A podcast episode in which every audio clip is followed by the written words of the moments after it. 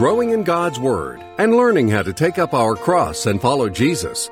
This is Crosswalk from Cross Culture Church in Raleigh, North Carolina. He wants to use our flesh against us, use our pride against us, use our ego against us, use our attraction to possessions. He wants to use those things against us. We have a real spiritual enemy. His name is Satan, and he has a strategy for defeating us. So the question is do we have a strategy for defeating him? The enemy's strategy for defeating you, and in one word, it's you. The believer's strategy for the enemy's defeat, in one word, God.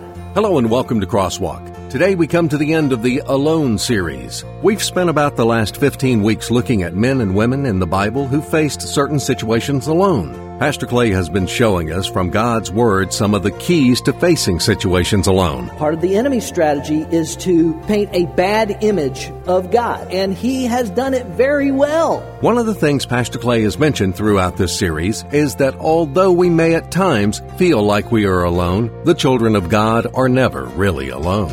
Today we finish last week's message, Alone Against the Enemy. We're looking at the account of Satan's temptations of Jesus in the wilderness found in Matthew chapter 4. Last week we saw that the enemy has a strategy to defeat us. As Pastor Clay explained, it is a strategy he has employed many times throughout history. But when he tried it on Jesus, Satan found that he was no match for the Son of God. Today, Pastor Clay is going to show us from Jesus' response to the devil's temptations a strategy we can develop so that in the power of God, we too can be victorious against the enemy. Is the kingdom of God the priority of my life? How you answer that question will go a long way to determining how ready you are for the attacks of the enemy. As we talked about last week, we are conquerors because of Jesus' victory. Now, it's time to start living like one.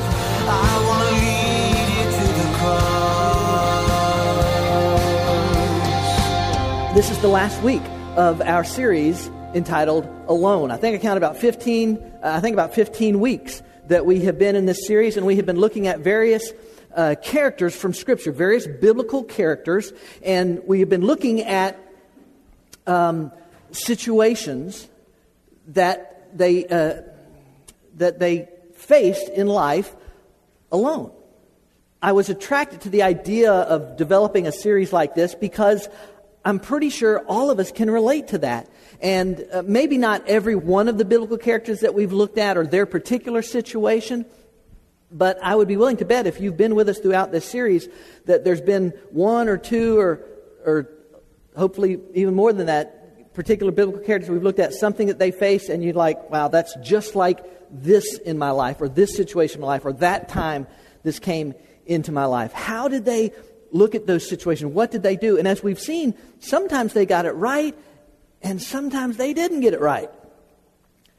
Kind of reminds me of, uh, of me, right? Sometimes we get it right, sometimes we don't get it right. Tell you, that, tell you this the great thing about God, I, I always use this illustration, I've used it for years, trying to explain to people when they've struggled with, with receiving God's forgiveness or uh, blowing it sometime in their life or something.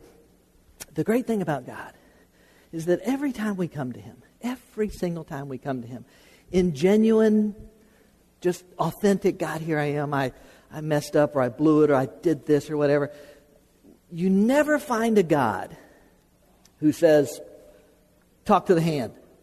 You, you've been, you've been, I, I don't even want to talk to you right now. You always find a God who, and I use this analogy of like a child he picks us up and he dusts us off and he says, Okay, my child, now let's move forward. Let's go from here. We, we struggle, right? We, about, I'll get to the sermon in a minute, but we, we struggle. We're like, like five years down the road, we're like, oh, why did I? And God's like, come on. I've only got you here a little while. Uh, you're glory bound. You're only here for a little while. Well, why waste it looking back at mistakes or things you would have done differently, or somehow you could have done this, or I wish I'd made that choice or that decision, or I wish I hadn't made that choice or that decision? God's like, you can't change anything about that. This is what you have. You have this moment, and you walk towards this moment, and you see where that takes you, and you walk in it with me and see what I'll do with your life. I could preach on that. I could just get going on that. But anyway, so this is our last week in Alone, and in honor of it being the very last week, just in honor of it being the very last week, Neil Salter came back to be with us for the last last week of Alone. Neil, Jessica and, the, Jessica and the boys weren't able to come, but if you don't know Neil and Jessica, they, they live now in Pensacola, Florida, and I miss you guys, but uh, so glad you could be with us uh, today. What did I say? Did I say something funny? Uh, yeah, we, and we prepared that just for you today. So you, you look very nice in that. You felt pretty in that. So, yes. The, uh, the high school had a, uh, their a musical or drama or something here, I think this past weekend. And so uh, we're, we're so grateful we get to share this facility with them, right? So we finish alone, the series alone. We finish it by looking at, at the best one, Jesus alone against the enemy. Alone against the enemy. The account is found in Matthew chapter 4, verse 1 through 11. I mentioned last week it's also found in Luke chapter 4. Matthew chapter 4. Are there times in your life when you, like, just feel like the, the devil is just coming up against you and wearing you out? Just like whopping you upside the head? I think that's a southern thing, whopping you upside the head. Every time. Uh, uh, every time we, we, we think we're going forward or moving, and, and, and here it comes. Here comes these attacks. We talked some about that last week. We'll get into it again this week. Matthew chapter 4. We looked at last week the enemy's strategy, and i will talk about it some a little bit as we go. We talked about the enemy's strategy for defeating, for defeating you. And in one word, it's you. We talked about what that meant.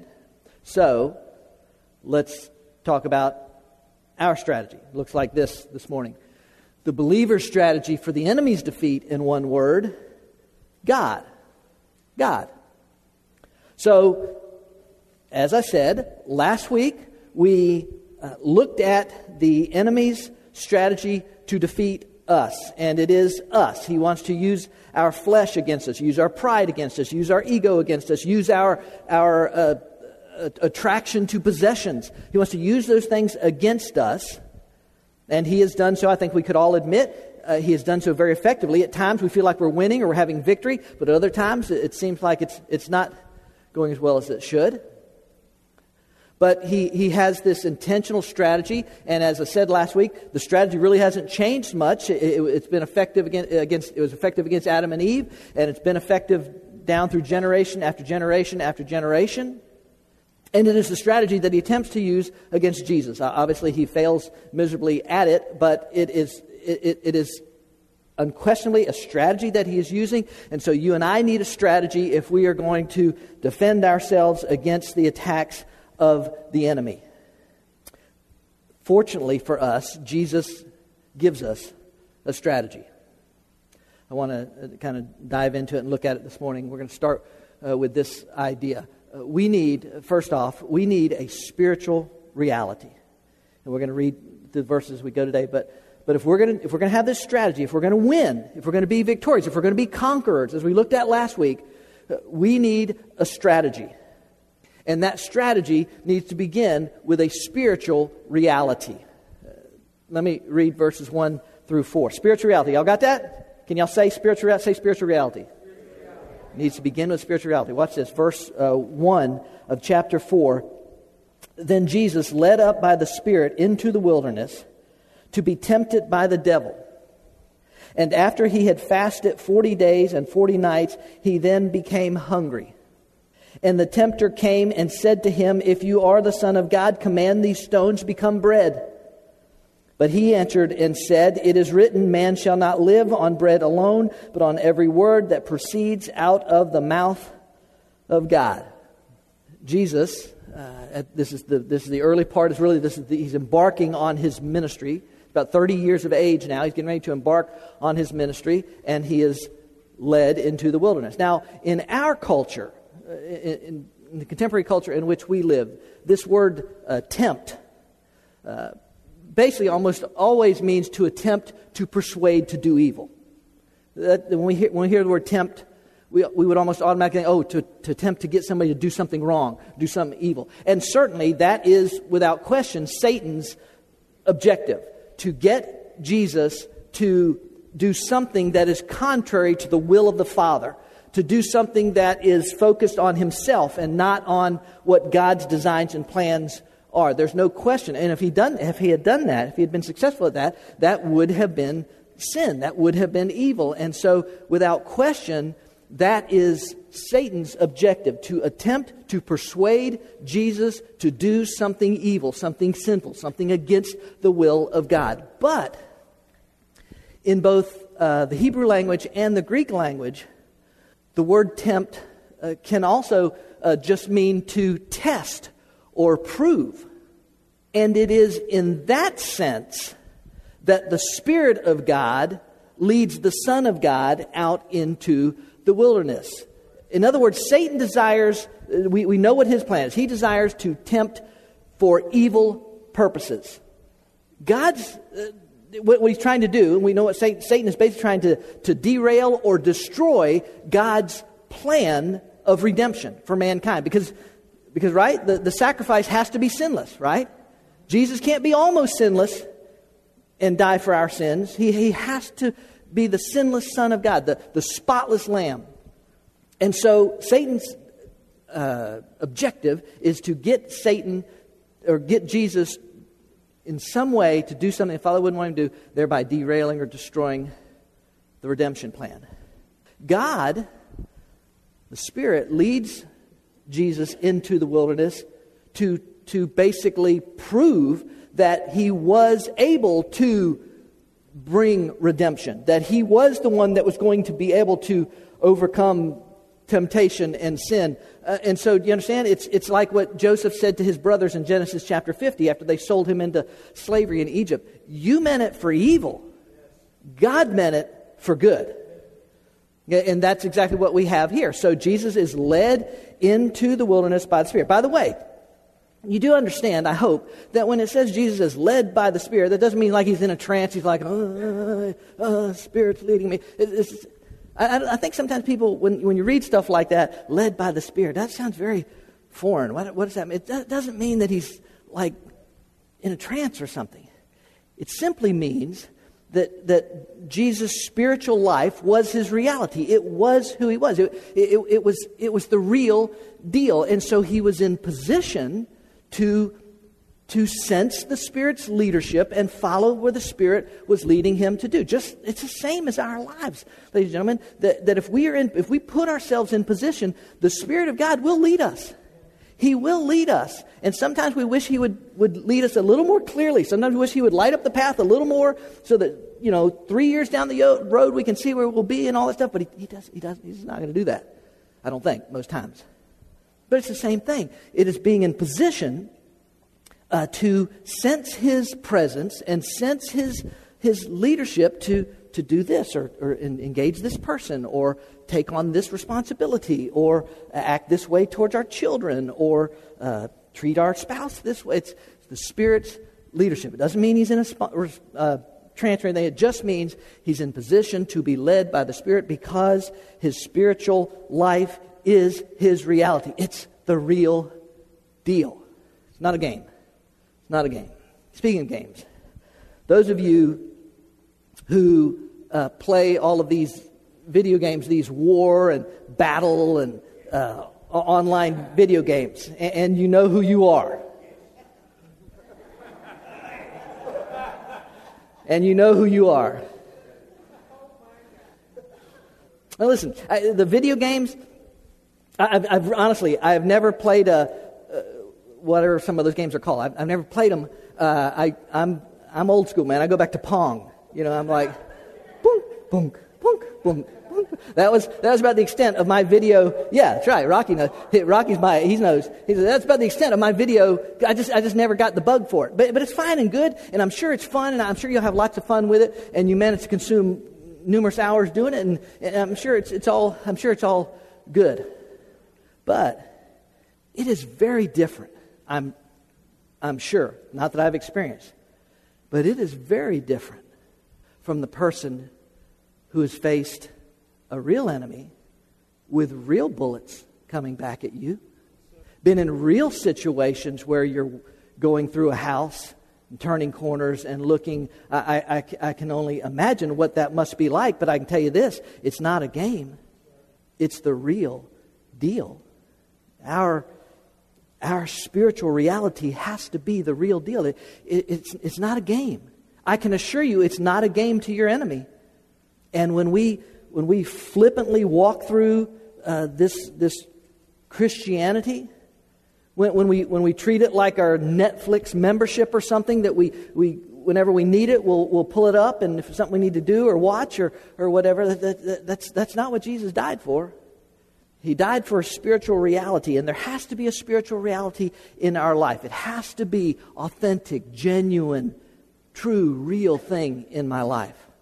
Um, the, I mentioned that this, this story is also found in Luke. In Luke chapter 4 and verse 1, the text says, Jesus, full of the Holy Spirit, returned from the Jordan and was led around by the Spirit in the wilderness. He's full of the Holy Spirit. His, his, his spiritual life is a reality for his life, and it just comes out of his life. It's evident in his life, and, and, it's, and it's how his life is directed. It's how he has victory in his life. How does that uh, how does that, uh, what, what is the spiritual reality? What does that mean? What, what should it look like? Uh, I want to give you a, a few ideas of what that spiritual reality ought to contain in it. First, it should have, have a relationship. It, it, in fact, it has to begin with a relationship. A, a relationship with Jesus Christ. Uh, it, it has to be this, this real moment in my life where I enter into this relationship with Jesus Christ. As we like to say around here at Cross Cult Church, it's not about a religion, it's about a relationship. That there's more to it than, than just being religious. I have found that the world, there are billions of people in the world who are religious. Some of them incredibly. Some people, it's unbelievable the, the things that they will do in the name of religion, good and bad. But that's not what it is. It's, it's, it's not about religion, it's about this relationship that a person has with the living God. And that has to be the place that it starts. It, it has to be this understanding. Man, I, this, this, is, this is real. This is, this is actually what it's supposed to be. My life's supposed to look like. This is how I come to know God and, and have this promise of being glory bound and, and, and all this kind of stuff. It begins with this relationship that I have with Him. How does that, how does that happen in my life? I'll give you, I'll give you three A's. You have to, you have to join AAA. Looks like this. First, you have to admit. Admit that you are a sinner. You are. I am. We are sinners. We're broken. Every single one of us. God's word makes that clear over and over again. And not only do we have to admit that, because can I, can I tell you this? In my years of talking with people, and I, I've, I usually, I don't think I've ever come across a person that said, "Oh no, man, I'm perfect." I, I, I think almost everybody says, "Yeah, I, I, know I've blown it. I know I've made mistakes. I know that." Now, sometimes they'll downplay it, or they'll, or they'll, or they'll play it off of the good things that they've done. People want to do that, but, but, most people are willing to, to admit, "Yeah." I know I probably have messed up. But you not only have to admit, you have to accept. You have to accept that, that there's only one way for you to be forgiven, and that is through Jesus Christ. That it is His sacrifice and His sacrifice alone that makes it possible for you to have this relationship. That you can't earn it, you can't work for it, you can't be good enough for it, you can't spend enough money or buy it, you can't do anything except accept this gift of redemption. And then, of course, the, you have to ask.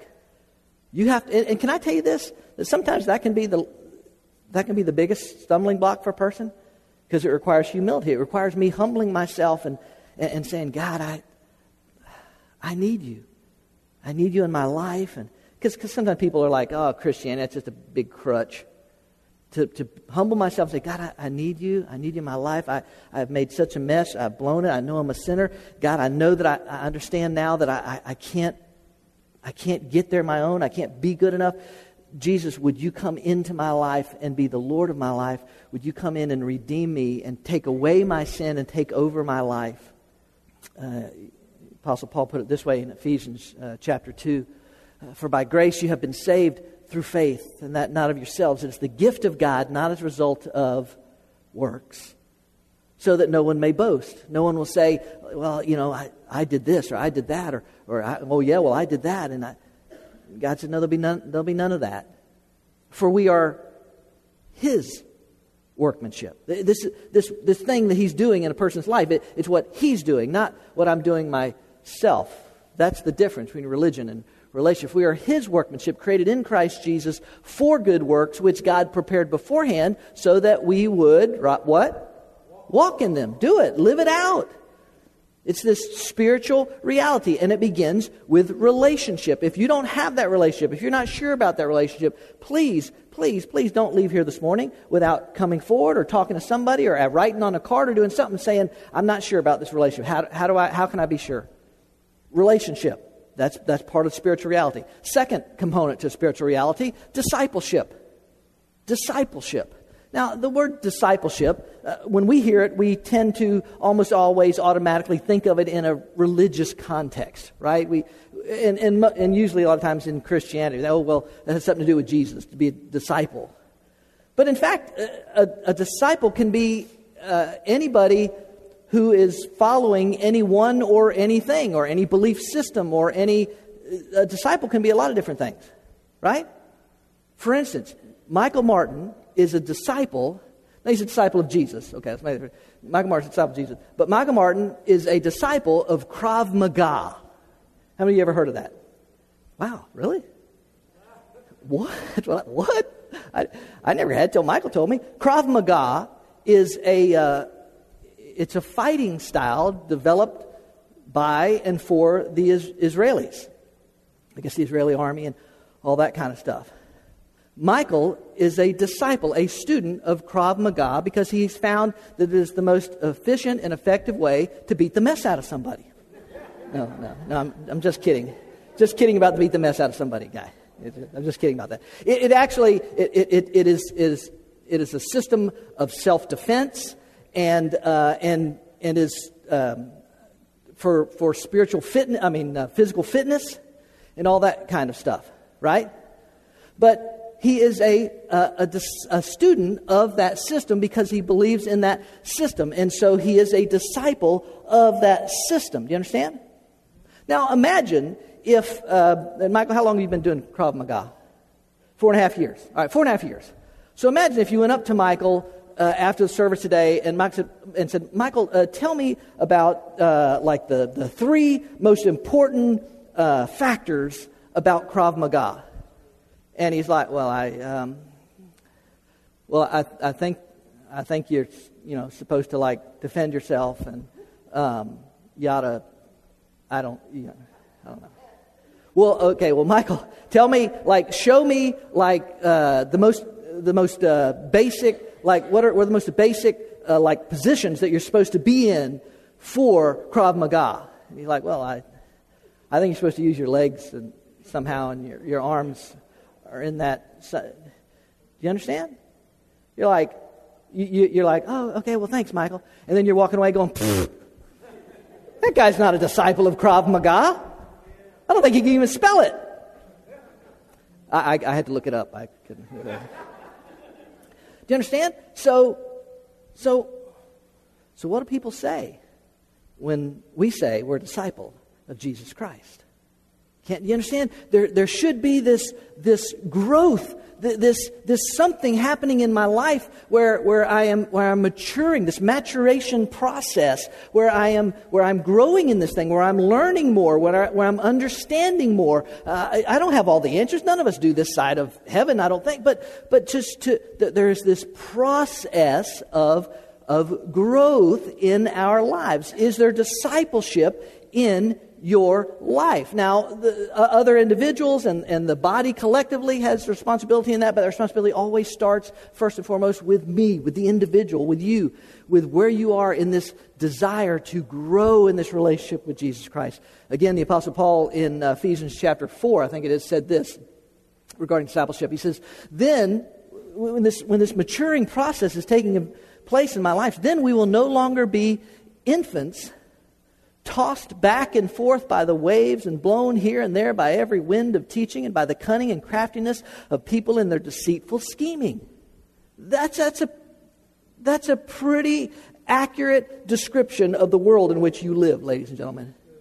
And, you, and he says, when you, when you grow up into Christ, he said, you'll find that you'll come to this place where you'll say, whoa, no, no, I know where that's going to take me. I know what that, I, I know what the intention of that commercial is, or that website is, or that word that was just, I, I know where that's going to take me. you understand? You'll begin to recognize it. You'll, you, you're not going to be infant, tossed here and there, and like, well, this, and I heard that, and, and maybe that's right, and this and that. No, no, you grow up. Instead, you'll be speaking the truth in love. We will grow to become, in every respect, the mature body of Him who is the head. That is Christ. From Him, the whole body, joined and held together by every supporting ligament, grows and builds itself up in love as each part does its work. Wow.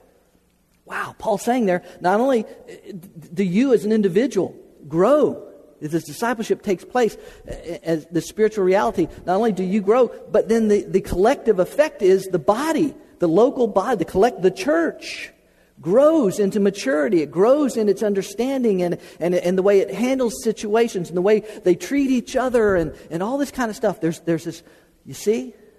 That ought to be a part of the spiritual reality in your life. Yes, there has to be a relationship. This relationship. There has to be this new birth. I didn't mention it earlier, but in, in John 3, uh, this, this guy named Nicodemus comes to Jesus, and uh, he is a good guy. He's a religious guy, uh, but, but a good religious guy, not, not in the bad sense. The guys that came went against Jesus, I mean, he was a good guy. Uh, he, he, was, he was kind, he was generous, and, and, and he even believed in Jesus. He said, well, We know you come from God because nobody could do the stuff you did. Not. So, so think about it. I mean, Nicodemus is is religious, he's good, and he believes in Jesus. And Jesus looks right at him in John chapter 3 and he says, Nicodemus, you must be born again. There has to be this new birth, this, this, this relationship that begins in my life. And then that relationship matures, it grows. Any of you that have children or have, had children, what would you think if your baby, if your infant stayed an infant? You would say, something's wrong, something's, something's not now, some of you sentimentally would say, Oh, I, I remember the days rocking my baby, and that was so nice, and, and they slept for 15 minutes or, you know, something.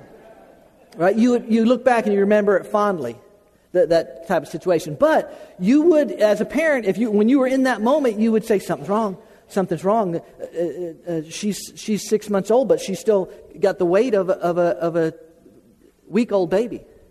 You understand? Discipleship.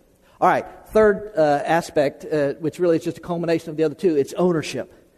It's just ownership. It's just where I begin to own the spiritual reality of my life. It begins to become real in my life. No more talking about it, no more. There, there comes this place where this thing that we do, you know what I'm saying? This thing that we do, this Christian thing, this following Jesus relationship thing, there, there has to come this point where this thing that we talk about so much becomes something more than talk. There has to come a point where we own it. We say, no, this is who I am in Christ. This is what He's doing in my life. And this is what He desires for my life. And, and this is how He's going to empower me to accomplish this or go here or do that or whatever. There, there's, there's ownership in this. At some point, I begin to say, man, this is my reality. My spiritual life is my reality. Do you understand? It's not just a segment. It's not just a part of this where, you know, it's not something I, I slip into or put on on Sunday before I come in here. Because if it is, if, that, if you say, you know what, that's, that's really what it is for me, I just, I do whatever I want. Monday through Saturday, 24 I do whatever I want. I think about me. I live for me. I do whatever. But when I, when I go down there to cross culture, 1030 Sunday morning, I'm going to I'm gonna put on my Jesus outfit and I'm going to go in there and eh, I'm going to sing the songs. I'm going to let that guy stand up there and talk a while. You know, you know what I'm saying? You got to own it, folks. It comes a place where you got to own it. Spiritual reality has to be a part of the strategy to defeat the enemy in our life. Okay. Second one. We need an accurate theology.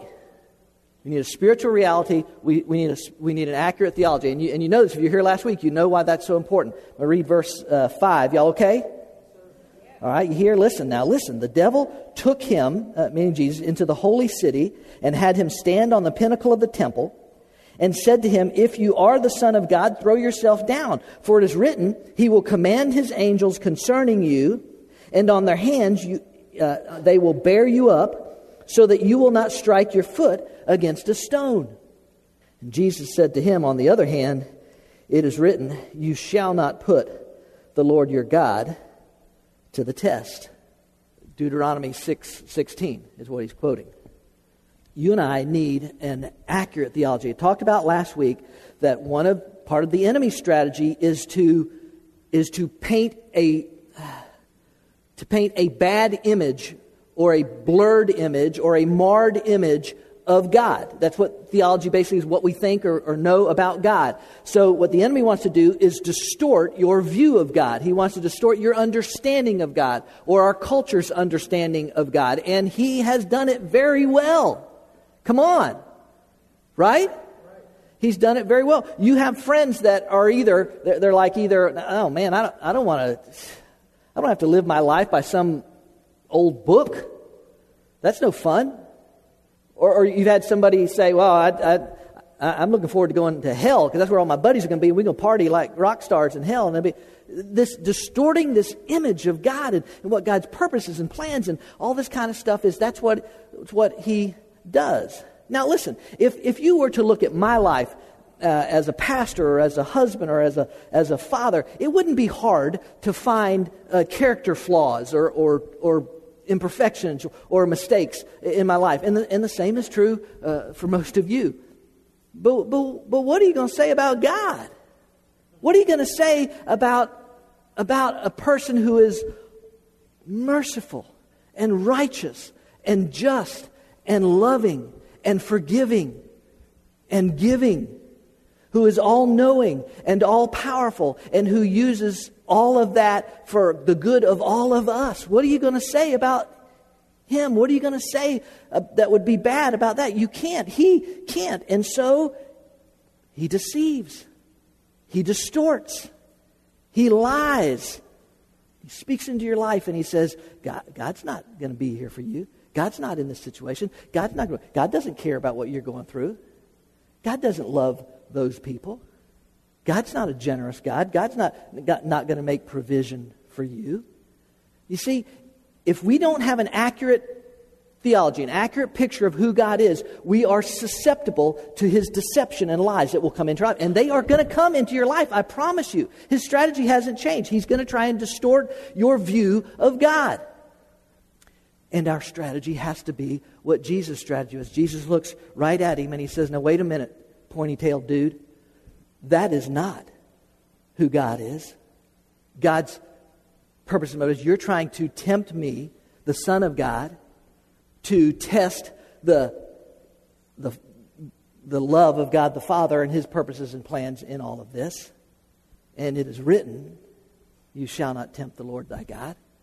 See, it, it you understand? It's an accurate theology. You need an accurate picture of who God is. And where do you find an accurate picture of who God is? Listen to me. You don't get it from Morgan Freeman. You don't, you don't get it from feeling. You don't even get it primarily from personal experience, although we certainly can experience God's presence and person working in our life. But you get it first and foremost and primarily from the Word of God. That's where you get the accurate picture of who God is and what God's intentions are and what God's love is and how God wants to work and what and the all the stuff. You understand? You need an accurate theology. That's got to be part of your strategy. And and if you don't find the time, I'm just okay, this is imagine this is me getting up on a soapbox. That's an old saying, but if you don't somehow find the time, you, Forget about somebody else around you, just you right now. If you don't find the time to open and get into the Word of God and to study it and to meditate upon it and to, and to, to understand it, now listen to me, not for answers. Okay, that's what everybody wants. Uh, okay, where, where do I find the answer to, to whether I can French kiss or not before I'm married? You know, Right? That, that, that, that's what, where do I find the answer to this? Not, not for answers. Yes, you get answers. Yes, you get understand, but not, but to get God. to know God, to understand God. Do you know what God says to you personally? God says this to you, Jeremiah uh, chapter 29. You will seek me and you will find me when you search for me with all of your heart. All of your heart. And six minutes in a devotional before you go out the door is it's just not it's not going to get it done. I'm just telling you. And without an accurate theology, you're, you're not going to be living like a conqueror. I, will tell you that. Okay, here we go. Third uh, idea or, or, part of it. I mean, you need a kingdom priority. Got to have a spiritual reality. It's got to be real, right? Relationship, discipleship, ownership. You got to have an accurate theology. We need a kingdom priority. Verse 8 says this real quickly. Again, the devil uh, took him to a very high mountain and showed him all the kingdoms of the world and their glory. Obviously, that's some sort of supernatural act or something that, that's happening in some, some way. And he said to him, All these things I will give you if you fall down and worship me. It's really it's just a small little thing, Jesus. And then Jesus said to him, Go, Satan, for it is written, You shall worship the Lord your God and serve him only. Deuteronomy 6:13. And the devil left him and behold the angels came and began to minister to him. A kingdom priority, right? Satan's objective is clear. He, he, he want, and I talked about this last week. He is attacking Jesus by trying to attract Jesus to the things of the world. All this power, all this prestige, all this fame, all this wealth, all this whatever. And we talked about last week that, that that's something that can come to anybody. We may not all be wealthy, but this, this lure of attraction uh, to possessions, that he will use that against us. And he tries to use it against Jesus. And he says, oh, hey, listen, th- this is, see, you understand? It's the focus on the material instead of the focus on the spiritual. It's what he tried to do with Jesus, and is exactly what he will always try and do with you and me. And listen, we will always have uh, this distraction of attraction. I think is what I call it. We'll always have this distraction of attraction. We will always have possessions or whatever around us and saying, boy, it'd be nice to, to have that, or boy, I'd love to be able to do that, or take a trip here or do that. And I've talked about this before. It's not that possessions or those kinds, it's not that they in themselves are, are wrong. It's, it's not. It's not.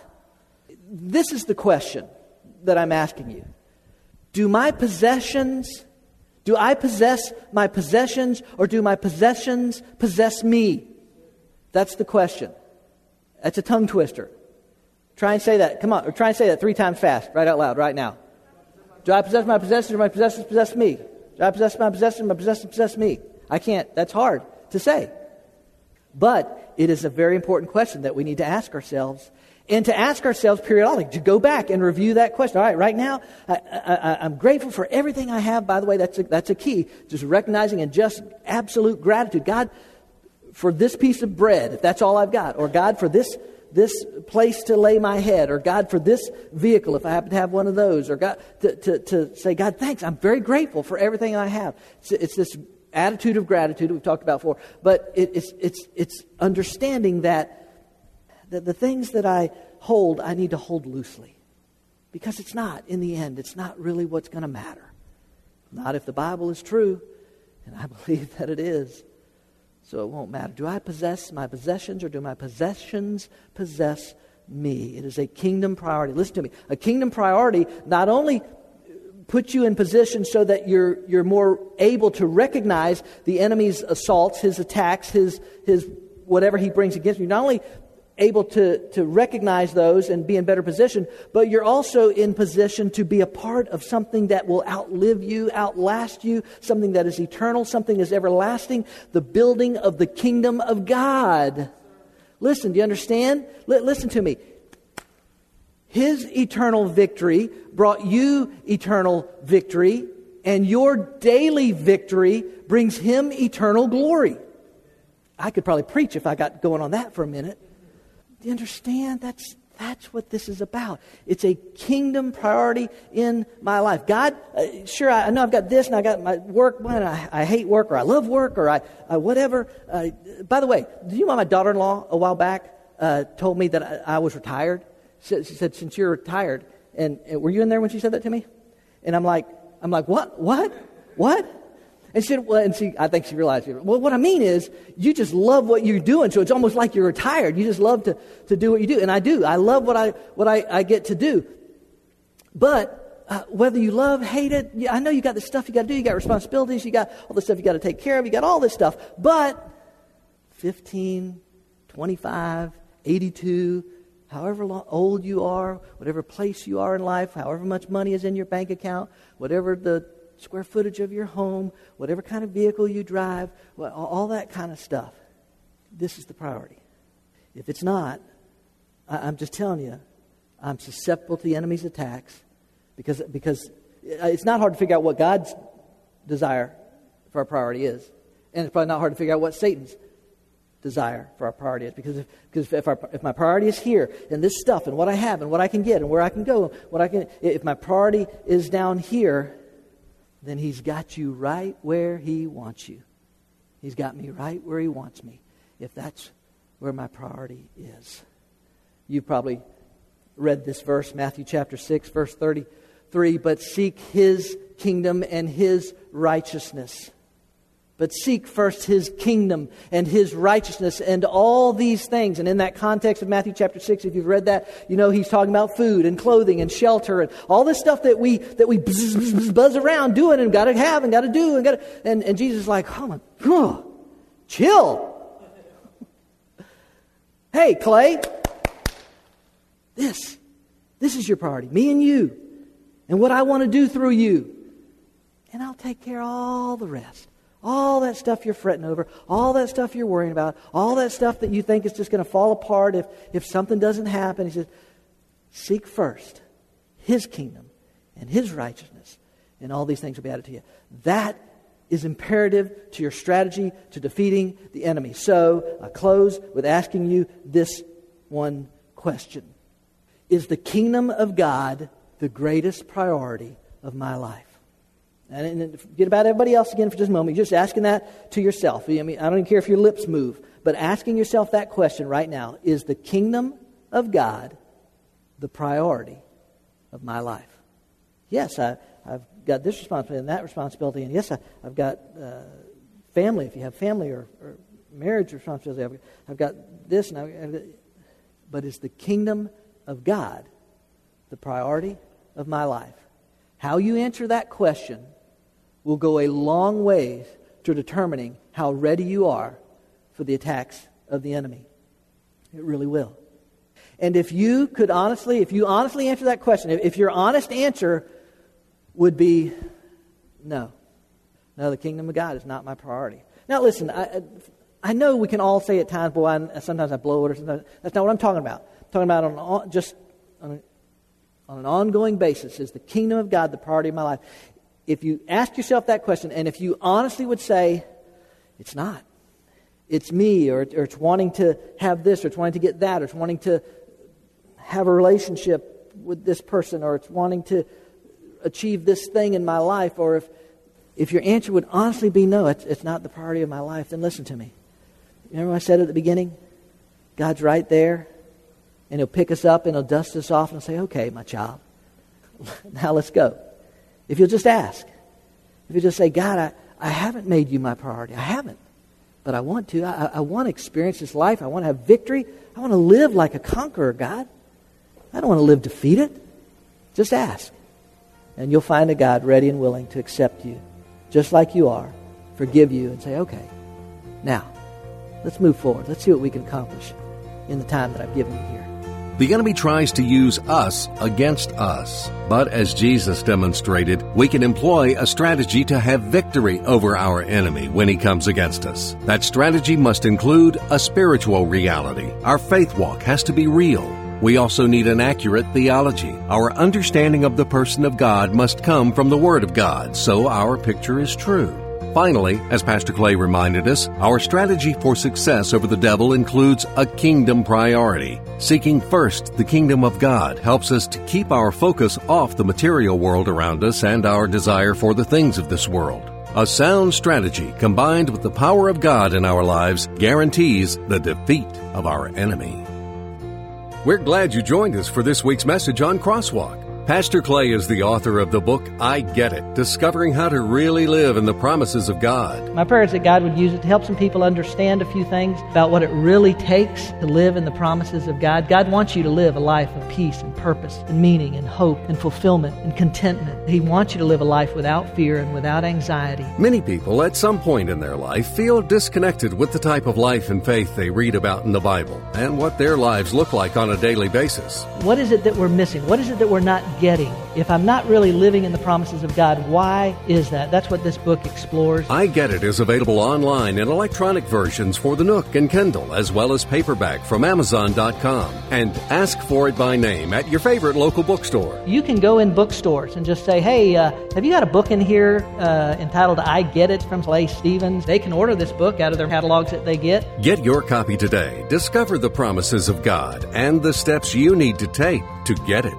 And join us here each week online for another Crosswalk message. God has invited us to know Him through His Word, the Bible, a perfect record of God's revelation to man and applicable for every area of our lives. And if you're in the Raleigh area, we invite you to be a part of Cross Culture Worship. We meet at 1030 every Sunday morning at the Leesville Road High School, a mile and a half south of I-540 exit 7. We're a church, but instead of religion, we're about relationships, and instead of rituals, we practice realness. Our desire is to be used by God to show people that a life built on the finished work of Christ on the cross is where they will find what they're searching for. Learn more about us, who we are, what we're about, what we do, and what we believe. Visit us online at crossculturelife.org. I'm not the water, I'm not the bread, but I know the place